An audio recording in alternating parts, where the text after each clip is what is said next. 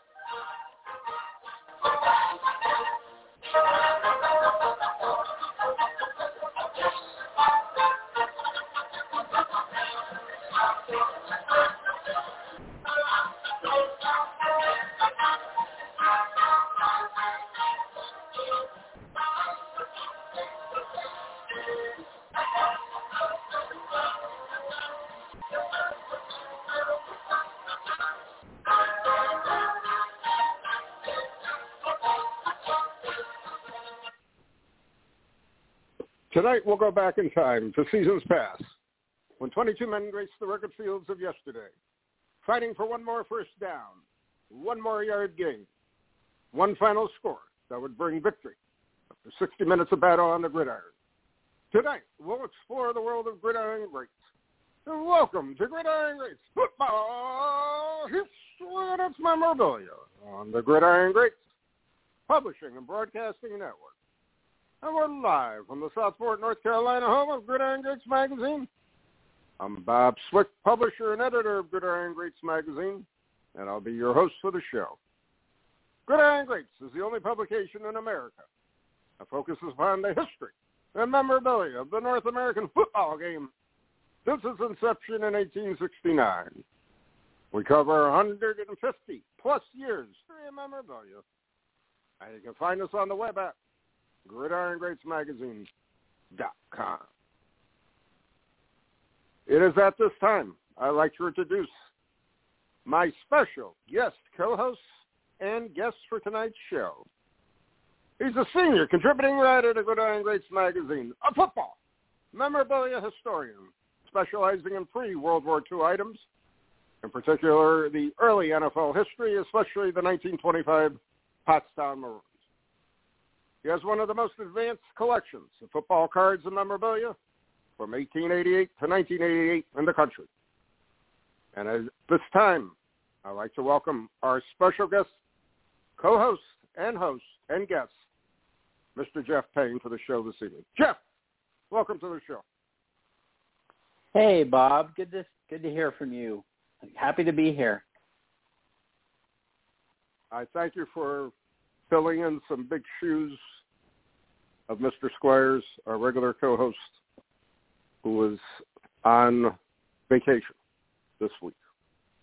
But in any event, I'm Oh, glad you could fill in. And we got plenty of stuff to talk about, and we're going to cut to the chase immediately and look at. We're going to get a few updates on your incredible collection, cards and memorabilia spanning a 100-year period from 1888 to 1988. I was very fortunate several years ago when uh, we could really travel very freely to attend one of your weekends down there, hitting a show in Pennsylvania and then having and watching a game on Sunday and looking at your collection.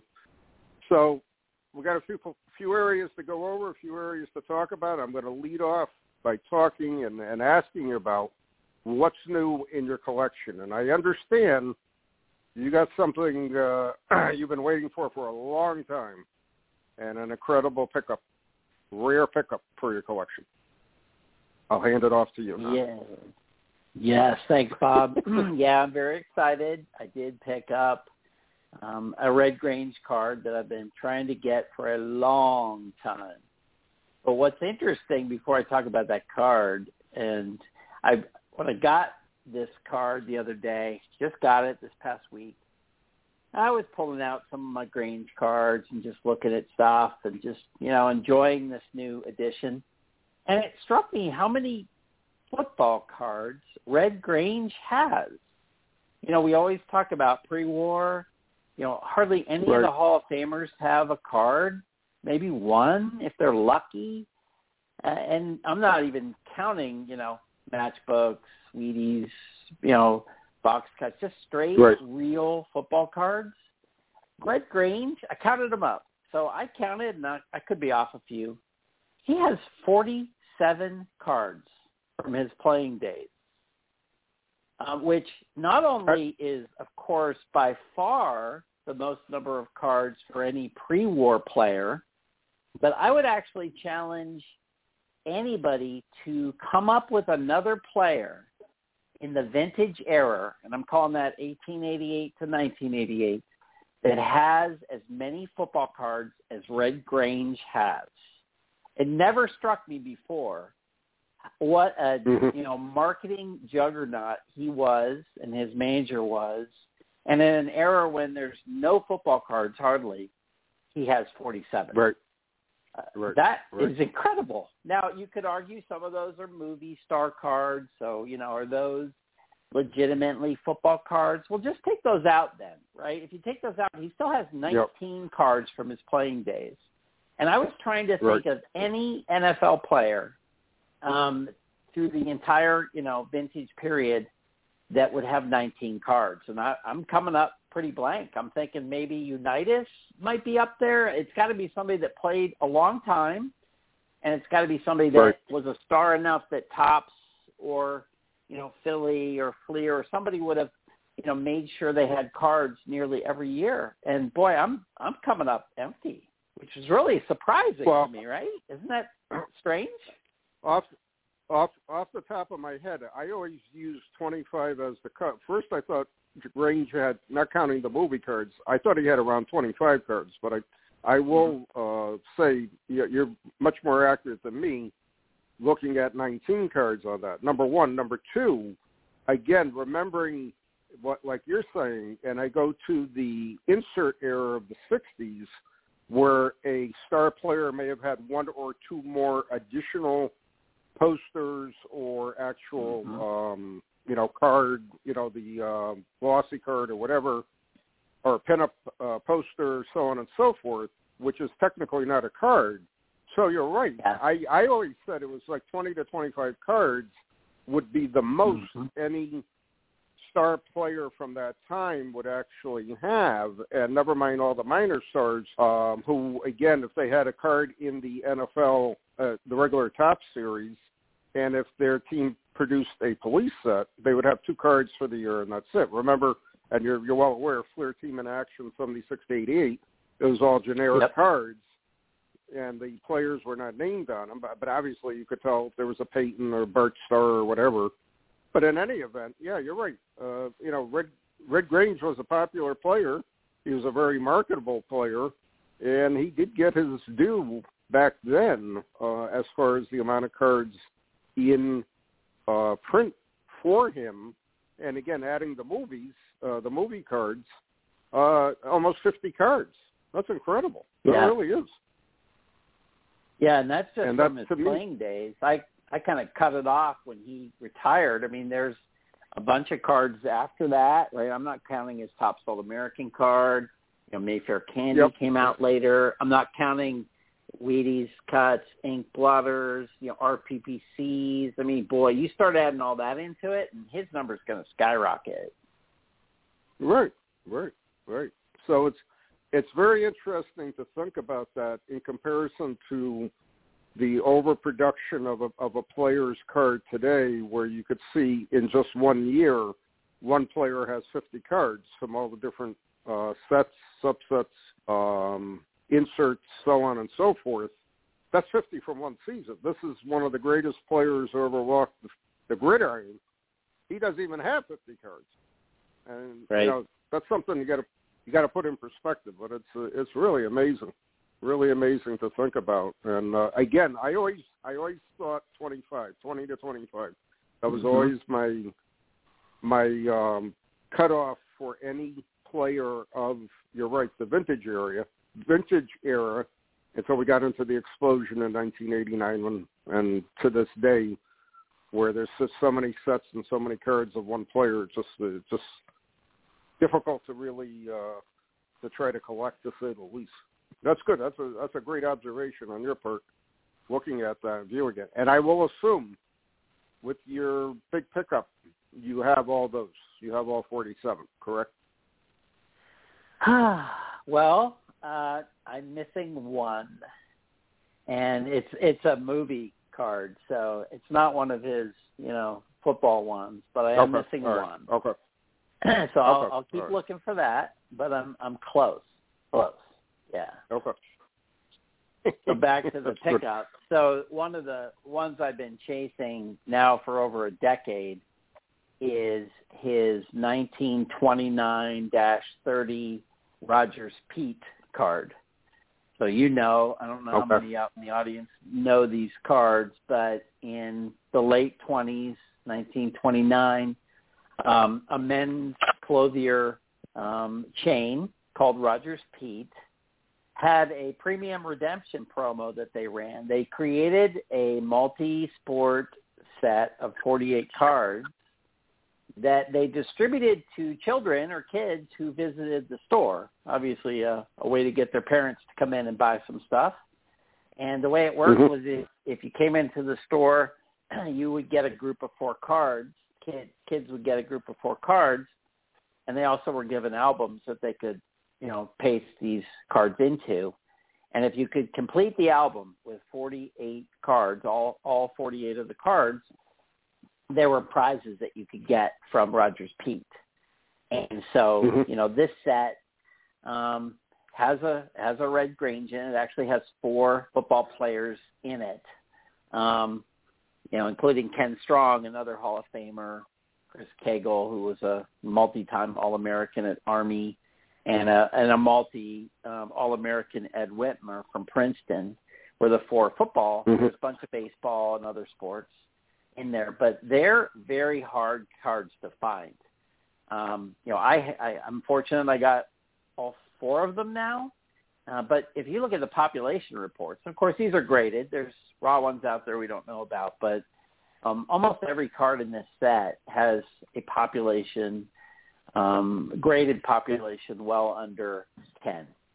Right, a lot of Mhm. them are Mhm. five, or the Grange is three. There's only three of them that at least I know of that exist. Mhm. And so it's not the Mhm. kind of card you just, you know, you find laying out there on eBay. Let's put it that way. Yeah, exactly. Um, exactly. And so, what do you, yeah, you know, was, um, we, talk, Go- we talked ahead. about this before, and, and then again, your expert opinion on it. Why are there so Why are there so few of these found? And again, I always estimated if if there's twelve of each, that's a lot. But what's your Mm-hmm. what's your viewpoint viewpoint of the sh- uh, why they're so difficult to find and and literally impossible to find in the market?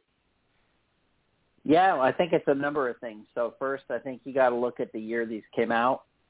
And I don't know when in 1929 the promotion started. We do know it went into 1930, but you know that's right when the Mhm. market crashed and we entered the Great Right. Depression. I'm guessing that not a lot of people were going to Rogers Peet and buying new clothes there for a while, like Yep. maybe for a decade. And so I'm, I'm kind of Yep. wondering how many of these cards actually got out into circulation. How many people were actually coming into these stores once the, you know, the market crashed. So I think that's one. Two is, you know, some of these are so rare.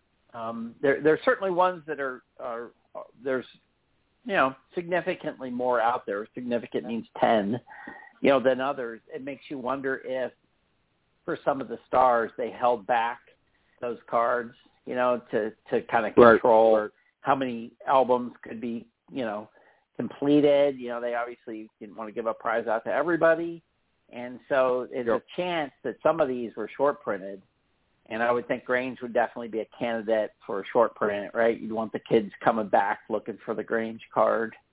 Um, I think Right. that might be part of it too. And then, then obviously when the when the um, albums were redeemed, they were probably destroyed. You wouldn't want somebody to be able to redeem them multiple times, so they probably destroyed any Right. that got turned in. And then you got the paper drives, right, of of the war later on, after you know a, a decade later. I think all those contribute to you know a lot of the reasons why the the sets from that era are so you know so scarce and the cards are so scarce. And that's my thought on it. What do you think? Yeah, I think I think it's a twofolded issue. I do I do agree with you 100% on the depression hitting uh, sales for Roger Peet may have collapsed completely. Um, and the second big thing I believe is the combination of how many albums were turned in and then ultimately destroyed with the paper paper drives that occurred roughly uh, 12 to 13 years later for the war effort. So again, I've I've always maintained the amounts of pre-World War II paper, uh, programs, magazines, uh, books, cards, any type of paper was going into the war effort. So how much of the real history in paper of the game of football between football cards and actual printed word memorabilia were destroyed during that time frame? So that's why I've always said anything. I've always, I truly believe anything 1940 and back in professional football or college football is exceptionally rare.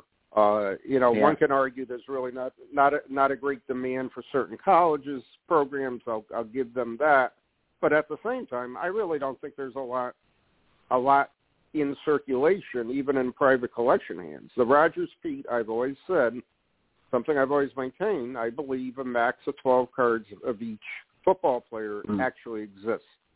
The three graded or four graded of, of uh, the you know what we have, Grange being the rarest, and there's probably I, I I can venture to say there's probably six to twelve private football card collections that we will never hear about, we will never see come to the market, and those cards could be nestled in one of those or all of those collections at the same time. And I think Yep. that's you know I, I I think you hit the nail on the head with regards to your theory on it, and that makes it even more of an exceptional pickup and more of an exceptionally rare card to find. And again, I don't really think there's any warehouse finds of those coming up in the near future. You know what I mean? You're not going to all of a sudden see uh, unearthed two shipping boxes full of Roger Peet albums filled that were sitting somewhere in uh, in an American Pickers type barn somewhere that uh, are going unkept, if you know what I mean. So I do agree with your theories, and I and I think that's probably what what is uh, or what's made them so rare in our uh, market today. So that's an incredible pickup, Jeff. I got to congratulate you on it. I mean, it's a, just amazing, truly amazing. And again, if you get that one movie, one movie card, you're pretty I well know. set. You have, I know. Yeah, you have his have yeah, his long run. time, so long time, long time coming. I got the other three about a decade ago, and and I didn't even know. I knew they were rare. I'd never heard of them, but I was, you know, a decade or so ago, I was just getting back into the hobby, and I didn't really yet appreciate how rare they were. But uh, our our friends at MSB, you know, Spano and Becker, John Spano and Andy Becker, actually had all Yep. four of them, and they had them in their online store. And I missed Yep. on the Grange. It was gone by the time I got there and noticed it. But really, John Spano nudged me, and he's like, "You should pick up these other three. These do not show up very often." And I'm like, exactly. uh, how often? And he's like, you might never see them again often. So I was like, okay. So I I'm glad I picked those up. But then of course now I'm a I'm a completist. I like to complete sets. Now I'm Yep. missing one, Yep. and it's the Grange. So I counted up. I missed it five times, um, which is a lot for it to even appear. Um, and Yep. it was uh, two different examples. There's three that are known, two different ones. You know, through the last decade, um, I've had at least one shot at, and just couldn't couldn't make it happen. Sometimes it was a private thing. Sometimes it was an auction. So I'm just happy Mhm. that after all those tries, I finally got finally got it. Excited about The that. first time, first time I heard about Rogers Peet was at a show in the 19 early 1990s. I was going through some notes over the weekend, and um, I was at a believe it or not, I was at a local show in Hartford, Connecticut at the time, and Hmm. uh, a dealer had was explaining to me because he knew I collected only football, he was explaining to me of the four known football cards. He had a couple of the baseball ones, and Mhm. I had no interest in buying buying the baseball ones. But he said if you ever see the football ones, he said by all means buy them because he said to me, according to my notes, he believed there was less than 50 of each card in existence at that Wow. time, and it was 1990, Yeah. 1992. We're going 30, going back 30 years on this. So um, he was right, and uh, to say the least, um, uh, it was a rare, rare cards. And again, if hindsight is you know everything, I would have been a multi-million millionaire by now Mhm. buying uh, the cards I saw saw from years ago. I would I should have pounced on those baseball ones, and uh, I could have uh, sold them easily down the road years later at a, at a strong profit. So uh, it's interesting. It, it, it to me, it's what makes the hobby what it is. I mean, chasing a very rare card such as that. Uh, we've talked numerous, numerous times about the rarities of 1890 of the uh, Mayo sets of 1894. We talked about the high number rarities of the, the Chicle set. Uh, we talked about the rarities of the Shotwells. I mean, there, you know, there's just not a lot of them in the market, one way or the other. And uh, you know, again, Mayos. Mm. How many Mayos are in existence? Maybe 40 or 50 of each card. How many of the Dunlop? Yeah. Maybe 10 or 15. I really don't know. You know, we'll we'll never know. Yeah. So uh, it's it, it makes makes for a great collecting journey and great satisfaction. Uh, again, with an advanced collector like you picks up something like that, that that's a great sense of completion and uh, just adds, in my mind, to the to the uh, both the completeness and the intensity of your collection, especially with the pre World War II items. It's just truly incredible, truly incredible to say the least. So uh, I do congratulate you on your pickup. I know you slept better that night once you had it in hand, and uh, on onward onward to the, to the next uh, pickup. So after after that, I'm just curious. This is off script a little. What's your next white whale, if anything? Ooh, boy. What's the next white whale? boy, that's a toughie. That is a toughie. What would it be?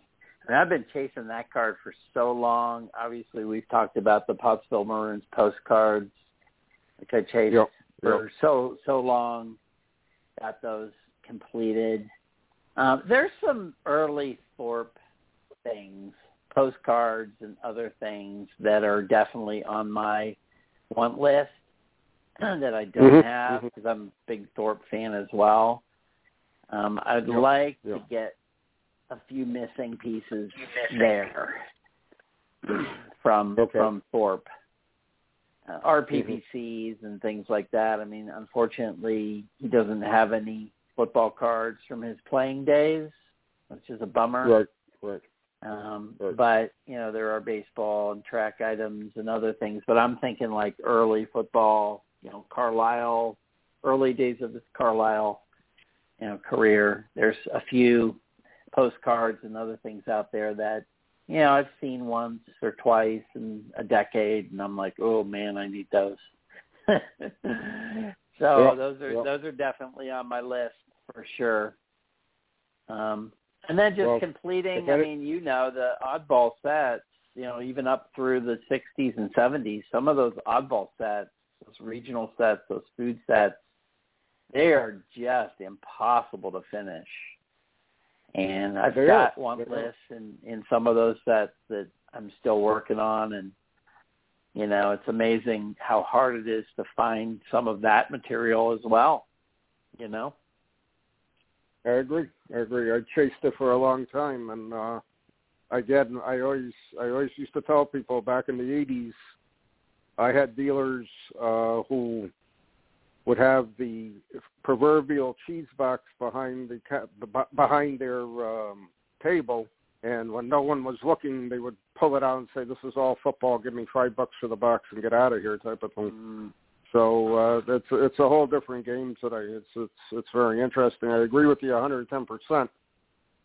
Oddball football, insert old insert regional sets, team issues, so on and so forth, continues to be somewhat overlooked. But it's overlooked because a lot of individual collectors don't know anything about them. Number one, and number two, they're so difficult to find, and um, yeah. it's it's amazing. Uh, I use I always use the example, uh, which I don't know if you have any or not. The 1959 San uh, Giorgio flip books, uh, which Mhm. are not Yeah. technically not technically cards, but they're just like a little, for lack of a better term, uh, miniature comic book, uh, which I have never to this day have seen one in person at a show. I mean, I've seen them online. Mm.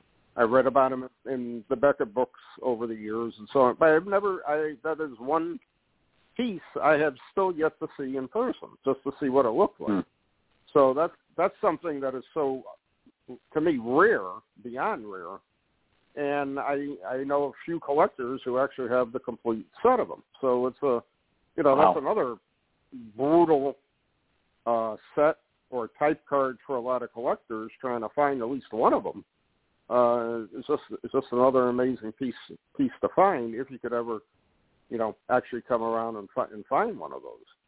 So uh, and there Yeah. and there are also some of the um, early police sets that were issued, um, including the I think it's it's either seventy nine or eighty for the Tampa Bay Bucks uh, from I think it's called Tentadyne uh, was the issuer. I I have never seen a complete set of that. I've seen pieces, I've seen cards of it. I know I have a handful of cards from the set, but I've never seen a complete set of it. It's just it's just truly amazing, and that that's rare, rare. So it's uh, you know half the fun of the chase is always finding something new. Advanced collectors like you and I know what we're looking for, and then it becomes very frustrating to try to end up, you know, after you know 20 years of looking for something, you still don't see it. It, it truly is uh, beyond rare type of thing. And I would think with all the Yeah. nationals I've attended, I still haven't seen one of those flip flip books there. And if I if they were there, I did not see it. I missed it. So it's Yeah. uh, it's it's interesting to say the say the least. Uh, the second area Yeah. I'd like to talk about talk about tonight um, deals with some travel crates, and I'm going to hand that off to you uh, with your yeah. background on that. Yeah. So another thing we mentioned Thorpe earlier. I, I chase anything Thorpe related. Um, just I've been re- I read about Thorpe just like Grange when I was a kid, and I just loved his story and the you know heartbreak of the Olympics and having his medals taken and what a great athlete he was. So when I got into pre-war, I started going after anything Thorpe related. And of course, you know, he played in the NFL for quite a while, but he was pretty old by then. But one thing that always fascinated me was this this early NFL team called the Oorang Indians, you know, that played in 22 and 23. Um, a fascinating story. You know, you um, you know, considered the first team to provide halftime entertainment is one way to describe it. You know, how it all happened was Jim Thorpe, you know, he knew a lot of people. He spent a lot of time, obviously, in Ohio, where he played with the Bulldogs and, and others. And um, he befriended this owner of a dog breeding company called, you know, Lingo Kennels, Oorang, Oorang Kennels, actually, um, Walter Lingo. Hmm. And he used to hunt with Walter and his brother and such, and he had a lot of land. Well, Walter sold these Oorang Airedale Terriers. That was his business. He was a dog breeder. And the thing was is that he got more for a dog than an NFL franchise cost at that time. Like the NFL was asking a hundred bucks for a franchise and he was selling his dogs for a hundred and fifty bucks. And he and Thorpe got to talking and he was like, I wonder if there's a way I could use football and the NFL to market my dog, my dog business. And he convinced Thorpe to start a, a team um, in little tiny LaRue, Ohio. Definitely trivia question. Smallest town to ever have an NFL franchise. I that's pretty clear because apparently it was very small. He convinced Yep, Thorpe and he gave Thorpe um a job. Basically he said, Look, if you'll start a football team, I'll buy a franchise.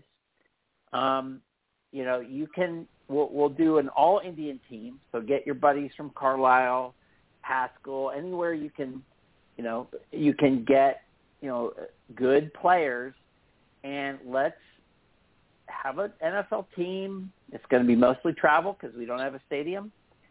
Um, my only condition is a couple things. One is that as part of the deal, you help run the kennel and train the dogs, and Thorpe was all into that kind of stuff. He was way Mm-hmm. into that, and that the rest of the players help as well, and that as part of the football game, you know, at halftime you do some performances, have some Indian acts and performances, get the dogs out there, maybe simulate a hunt. You know, they wrestled a bear once in a while. They did all sorts of stuff um, as a way, obviously, to attract people to the games, but also, of course, Walter Lingo was he was trying to sell dogs, and apparently that worked really, really well initially. Um, and and it was cheap marketing for his kennel. Um, and Right, so, right. you know, there's a great book out there about the Oorang Indians. Chris Willis, who I know you've had on the show, Yep. He's wrote great football books. He he wrote an awesome book on the Oorang Indians. If anybody's interested in it. Um, but what ha- what uh, back to the original um, you know, question about the crates. So years ago, there was a traveling Native American display that apparently went around the country.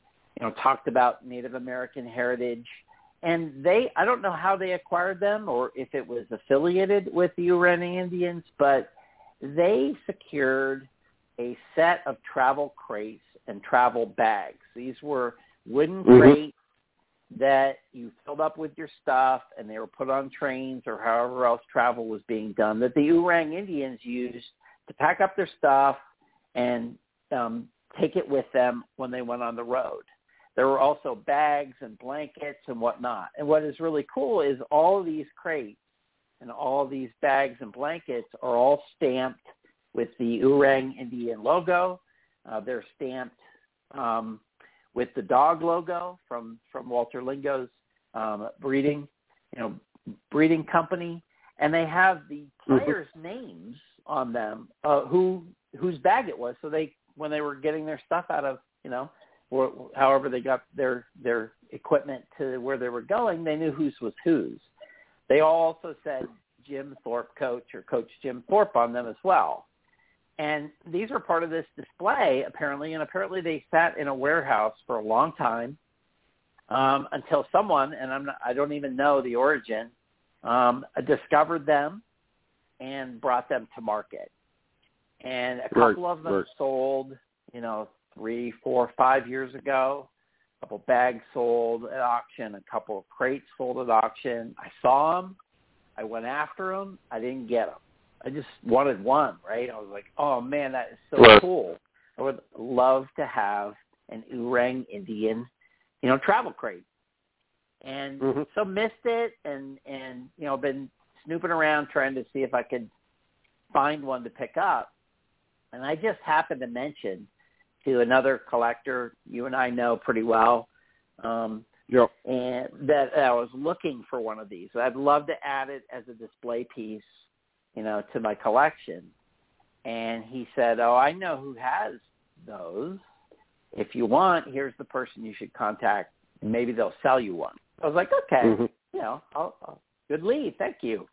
So I called this individual, who's someone else we know pretty well, and um, Mhm. I got a big surprise because he said, "You know what? I actually would like to sell all of these, all the bags, all the crates." I was like, "You found your buyer." and so I was able to pick up from him five Oorang Indian travel crates, so five Wow. of them, different sizes, and seven bags and blankets, all stamped Wow. with, you know, Joe Guyon, for instance, you know, Hall of Famer. He was a Yep. um, player that played with Thorpe at Carlisle and is in the Hall of Fame. I mean, some of it is his stuff. Uh, some of the other Indians that you know go back with Thorpe to his playing days at Carlisle. Uh, just a great find, boy. I'll tell you, I was over the over the roof when uh, when we were able to strike a deal and get them. Well, those because I, those, I, those, just wanted one. Those, really. those incredible display pieces and the history of them is just incredible. I mean, uh, you, you know, you appreciate history of the game. Can you imagine Thorpe touching, you know, those crates, the bags, the blankets, so on and so forth? Uh, it's just uh, it's just amazing to, to think about, and I think that's one thing that's overlooked to some collectors. Again, when you're thinking about the history of the early game and how much of that stuff actually survived, I mean, how many crates mm-hmm. are out there? You know, it's, a, it's another you know another question we could throw out there. You know, yeah. how many how many exist? Uh, how many got repainted, re, reused, uh, so on and so forth. I mean, it's just a, it's an amazing story to to get that many all at once and to collect them. And uh, you know, again, you're the keeper, one of the keepers of the, the early game of the history of the NFL, and those are definitely Hall of Fame pieces, to say the least. So, and uh, I'm just curious. I'm curious. Do you know if the Hall of Fame has any of that stuff? I don't think they do. I though. do. I do not know. I do not know. Yeah. Yeah, I went. I was because at the hall in August, and I did meet with the archivist there, and I did reach back okay. out because I wanted to set some time up to go back when I can, you know, dig through some of the archives and and see what they actually do have because they have a lot of stuff. Yeah. That was made pretty clear. I got a tour of their archive, like at a high level, and back in the yep. you know back wing, and the amount of stuff they have is incredible. Um, that's the good news. The yep. bad news is they can only show just a small fraction of it at any given time. So a lot of it's just sitting, you know, it's just you yep. know sitting on shelves or in rolling cases right. that they have, and you know it's not getting any attention, which is kind of a bummer. But at least it's being saved, right? It's it's not right. being destroyed. Right which is which is a good thing. But I did I don't know if they have anything from Oorang. I'd love to find out. Yeah, I, and to me, one of my big criticisms of the Hall of Fame is uh, the National Football League is a multi-billion-dollar business.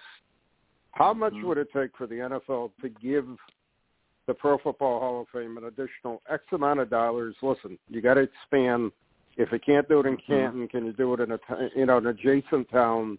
Build a five, six, seven thousand square foot facility, uh, Mm. you know, up to date, and get the stuff out to show and and you know show the history of the game. And, and I'm I'm just in a way I'm just shocked that the fall the four Hall of Fames, and I've been to all but the hockey one you know Cooperstown, Springfield with the basketball mm-hmm. Hall of Fame, which I, I I went numerous times when I was back in Connecticut, and the football Hall of Fame, which I've I've been to several times already. Uh, why why isn't there more displays out? I just don't I don't understand. I really don't. And again, I really think it should be a priority for the for the leagues to expand everything, especially baseball and football, mm-hmm. uh, to get the to show the stuff to the public and to the to the historians who want to study it and so on and so forth. I, I don't know. I I, uh, I know I'm very yeah. old school, but but that's definitely uh, definitely something that should be uh, sh- should be looked at to say the least. Well, that's a great pickup, Jeff. I, and again, when you mentioned it before, it was holy mackerel. I can only imagine the history in those pieces that you picked up. Truly amazing.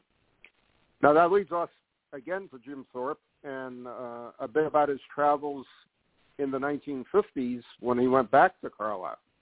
Fill us in on that.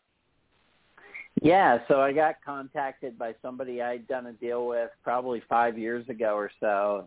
Shows what obviously why you want to keep up your relationships in the hobby. He's a dealer and he's up in the PA area and he knows that I collect Thorpe stuff. So he knows if he sees anything related to Thorpe, you know, at least give me a call and I'll tell him what it is because a lot of times, you know, people that don't know this stuff like you and I do, they don't know what some of this stuff is, and they need advice. And. I feel like that's a easy way to you know ingratiate myself to people is to give them a little bit of information, right? And so he contacted me. He said he had a set of photos. The back said they were from the early 50s. They had names written on them, and they had Thorpe in them. And and he didn't know anything else about it other than he had this. He and, and he wanted to know what they were.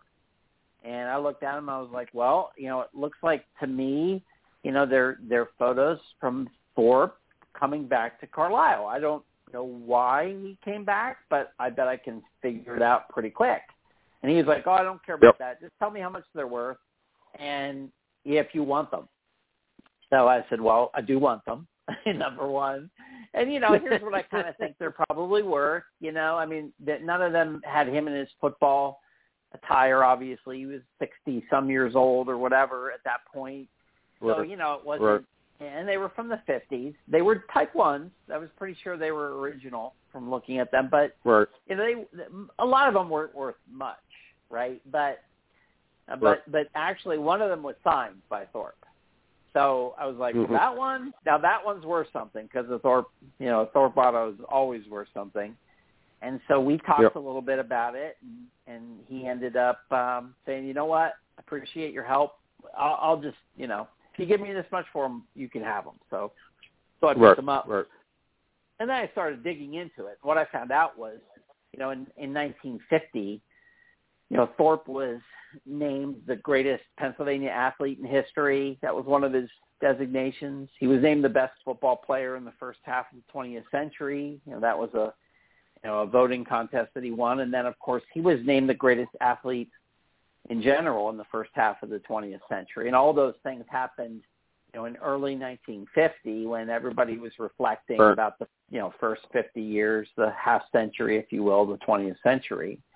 And as part of that, Yep. he was um, he was invited to go to Harrisburg, PA, the capital, for a banquet they were going to have to give him this award as PA's greatest athlete.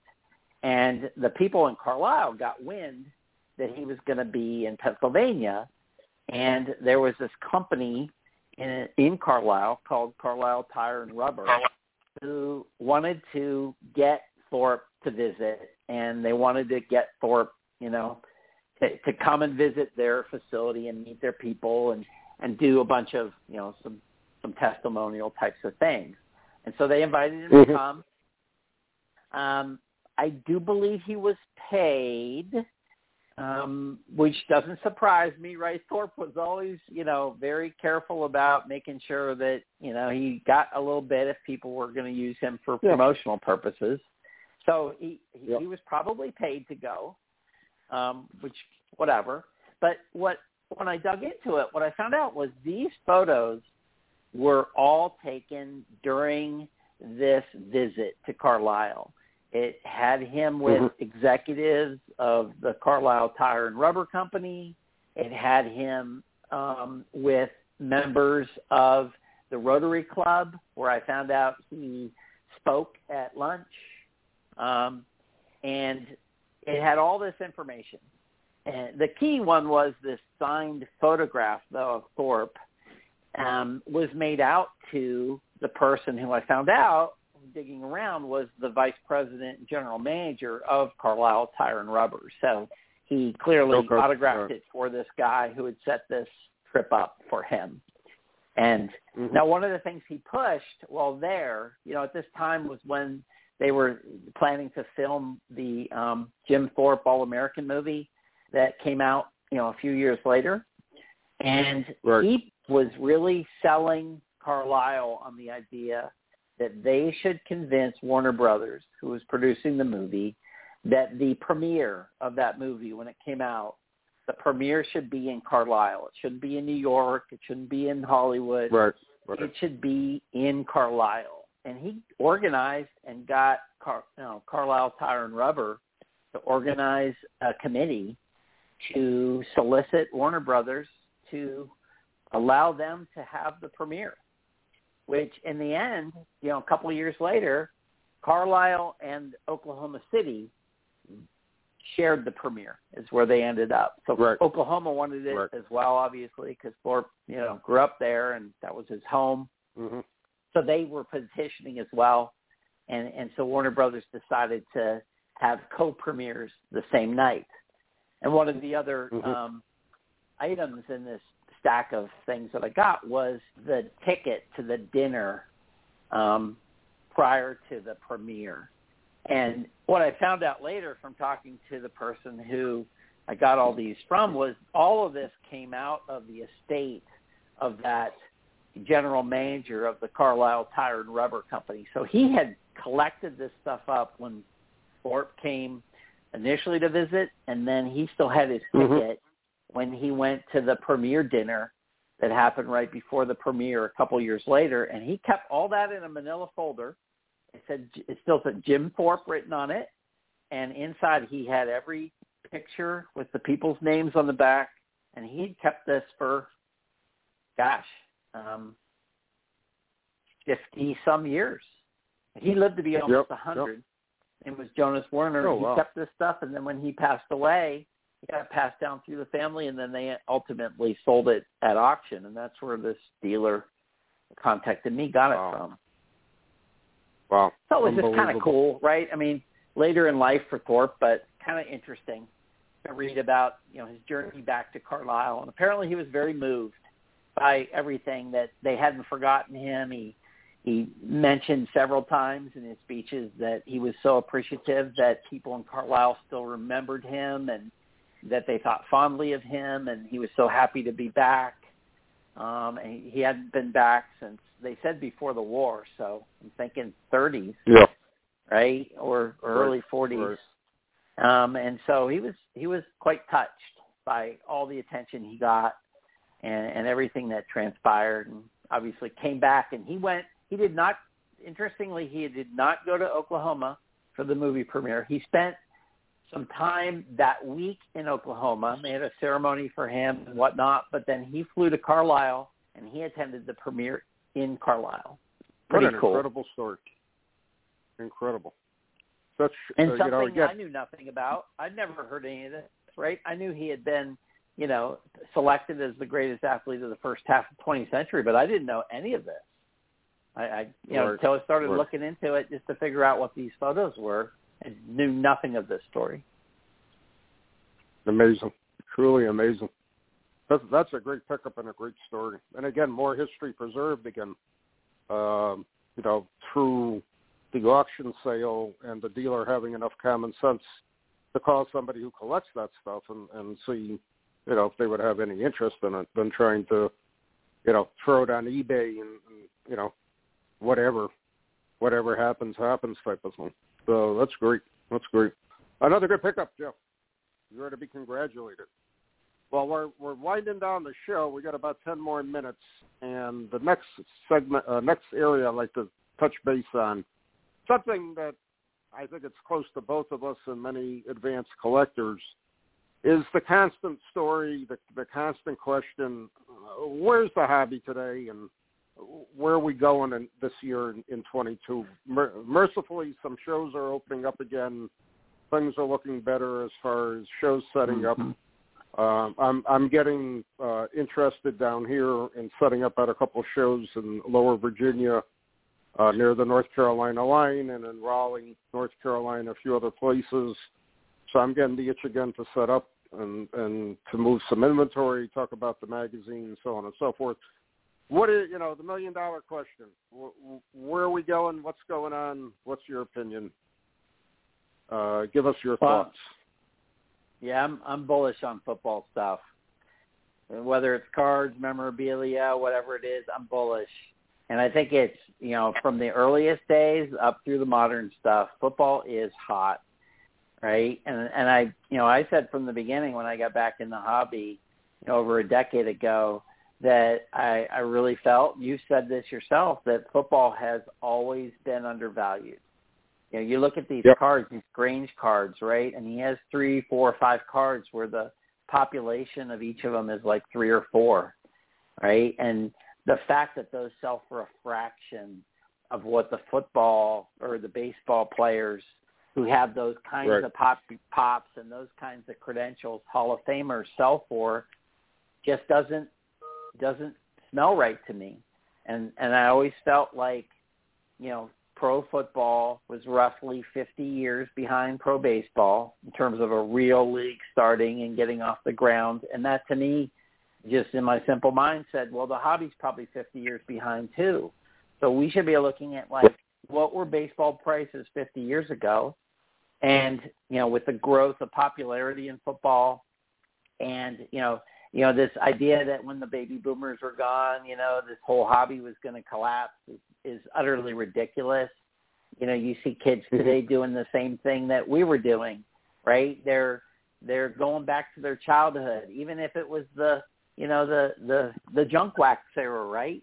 Those people Right. are back and they're like collecting Yep. stuff from their childhood even though it was a crazy time back then and a lot of people got burned they're doing the same thing we're doing and it's just Yep. it's the collector gene and football is getting hot i think that you know this run up that happened in covid you know of course it settled back down a little bit but what i noticed was you know vintage did not settle like modern did modern dropped as Right, you would expect it because it's very speculative.